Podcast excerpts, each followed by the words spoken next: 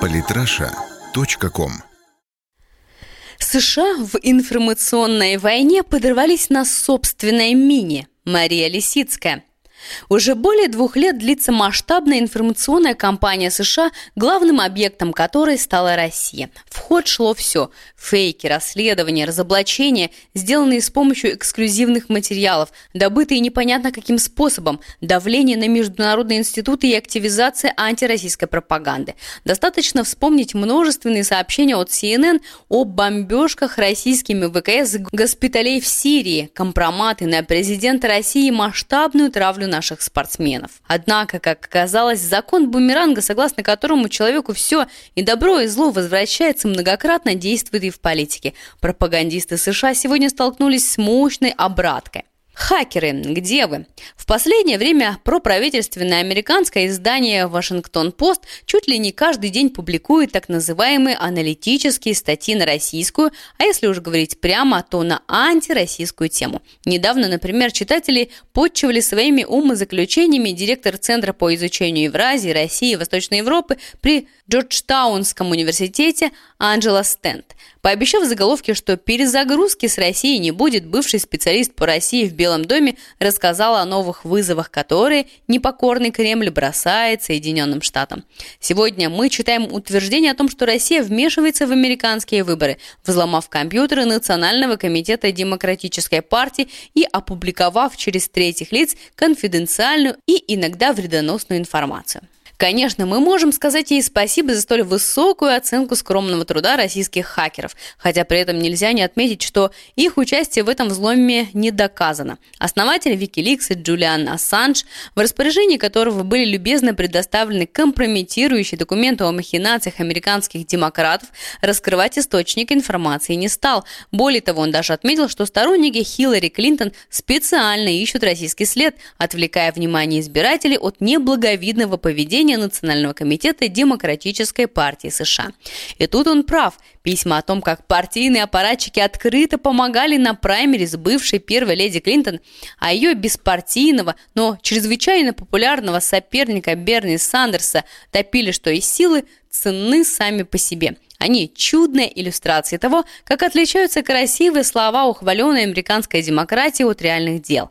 А лицемерие американских пропагандистов, жестко критикующих российскую избирательную систему, они свидетельствуют ровно в той же степени. Это тот случай, когда, отыскивая соринку в глазу идеологического противника, не замечают бревна в собственном.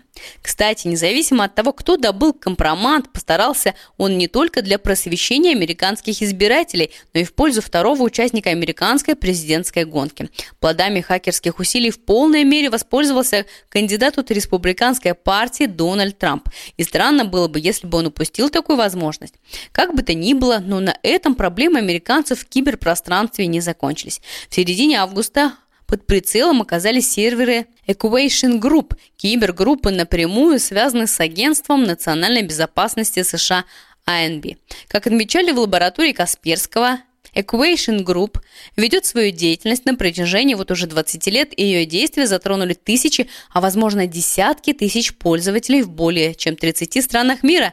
Наибольшее количество жертв было зафиксировано в России и Иране. И вот 15 августа хакерская группировка Shadow Brokers выставила на онлайн-аукцион украденное у них кибероружие, после чего бывший сотрудник американских спецслужб Эдвард Сноуден назвал взлом серверов АНБ приветом из России. Косвенные улики и здравый смысл указывают, что ответственность на России. Также Сноуден отметил, что, вероятно, данный случай стоит расценивать в качестве эскалации ситуации вокруг взлома серверов НКДП. В данном случае важно, что хакеры получили доступ к инструментам, используемым АНБ для слежки за людьми, а эти данные приобретают большее значение в канун приближающихся выборов США. Подготовленная почва выборов США. Впрочем, если на минутку поверить утверждениям американских экспертов о том, что Россия кровно заинтересована в исходе или хотя бы в дискредитации президентских выборов США и предпринимает некие информационные шаги, можно сказать, что для этого и особых хакерских усилий прикладывать не надо.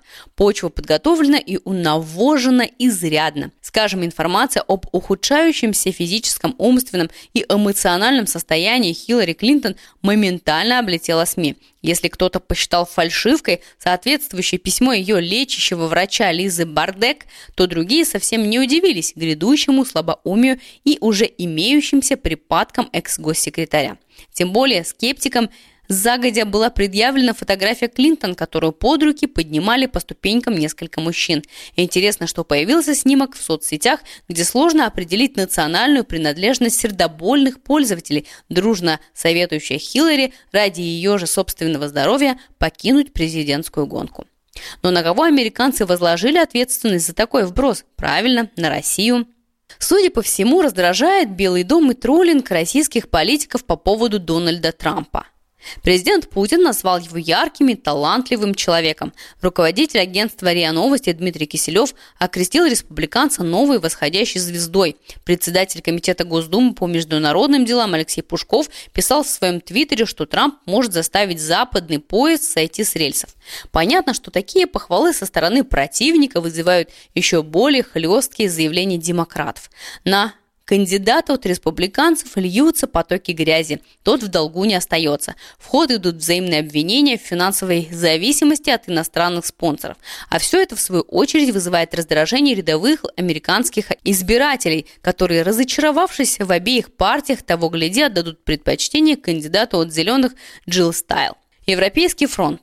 Вынужденные разгребать мусорные завалы на своем электоральном поле американские политики, ко всему прочему, внезапно оказались под огнем критики своих европейских партнеров. Оно и понятно. Бесцеремонность, с которой Вашингтон действует в Старом Свете, диктуя Евросоюзу, с кем дружить, а с кем рвать отношения в ущерб собственным экономическим интересам, не может не вызывать раздражения.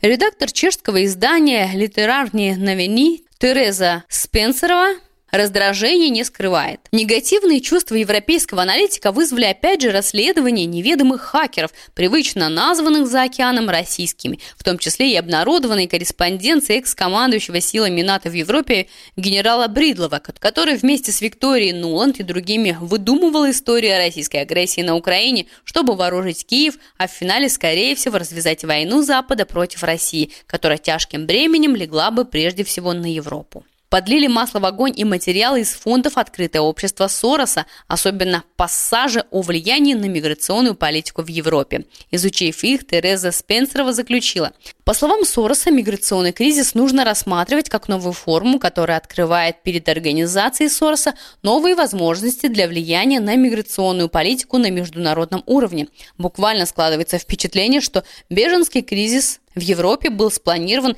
и тщательно подготовлен и не только организацией Сороса, но и другими, теми, кому было выгодно изменение в региональном миграционном управлении, на практике означающее, скорее всего, ограничение государственного суверенитета. А оказавшиеся в свободном доступе списки надежных союзников Сороса, в числе которых значатся именно 226 евродепутатов, члены 11 комитетов и 26 делегаций, позволили ей сделать жесткий вывод. Большие деньги купили не только Хиллари Клинтон, но и евросоюзную политику. И врагов не надо. А с иными преданными друзьями, Соединенным Штатам, и врагов не надо. Так бумерангом возвращается хозяевам Белого дома и топорная воспитательная работа с киевской властью. Заказ на антироссийскую истерику Петр Порошенко выполняет так истово и столь неумело, что заокеанские кураторы порой вынуждены его отдергивать. На днях украинский президент в очередной раз возбудился и на пустом месте заявил о высокой вероятности полномасштабного российского вторжения по всем азимутам, обещав дать отпор агрессору. Естественно, после этого пассажа изумилась спикер российского МИДа Мария Захарова. «Мы даже не понимаем, о чем говорит господин Порошенко, и о каком полномасштабном вторжении, и о каком вообще вторжении идет речь. Сложно понять, о чем он в принципе говорит». На сей раз затруднились и в Пентагоне. Представитель американского военного ведомства Джефф Дэвис высказался витиевато, но вразрез с украинской позицией. «Мы не видим того единорога, которого многие преследуют, той идеи, что должно произойти какое-то массивное краткосрочное наращивание сил или их передвижение». вынуждены расхлебывать теперь Соединенные Штаты и антироссийскую олимпийскую кашу, которую с их подачи заварила ВАДА. Очевидные несправедливость и предвзятость в отношении к нашим спортсменам, сомнения в том, что допинговый скандал основан на реальных фактах, могут выйти боком самим заказчикам. В Международном олимпийском комитете нарастают антиамериканские настроения, вызванные явной русофобией этой страны. В итоге есть вероятность того, что США могут пролететь мимо Олимпиады 2024, на проведение которой они претендуют. Конечно, вряд ли стоит рассчитывать на то, что Штаты извлекут из всего этого уроки и прекратят оголтелую информационную кампанию. Но, как показывают последние события, про закон бумеранга им забывать не стоит, вернется сторицей. И свой вклад в это внесут российские медиаресурсы, которые вполне адаптировались к новым геополитическим условиям и переняли некоторые методы своих идеологических противников. Об этом честно сказал постоянный представитель России при ЕС Владимир Чижов. Если говорить объективно, то элементы информационной войны присутствовали всегда, а сейчас с учетом общеполитической ситуации, конечно, она идет более активно, чем раньше. Да, к сожалению, многие годы, десятилетия мы в этом поединке уступали и по оперативности, и по способности применять технические средства. Сейчас, я считаю, наше информационное пространство стало намного более привлекательным для потребителей информации на Западе. Примером того, как оперативно и умело научились СМИ отыскивать и распространять информацию, может служить еще один неприятный сюрприз для предвыборного штаба Хиллари Клинтон. Выяснилось, что помощница кандидата от демократов Хума Абедин работала в радикальном мусульманском издании и в свое время выражала несогласие с позицией своей нынешней патронессы по поводу защиты прав женщин. Как говорится, продолжение следует. Самые интересные статьи о политике и не только. Читайте и слушайте каждый день на сайте politrasha.com.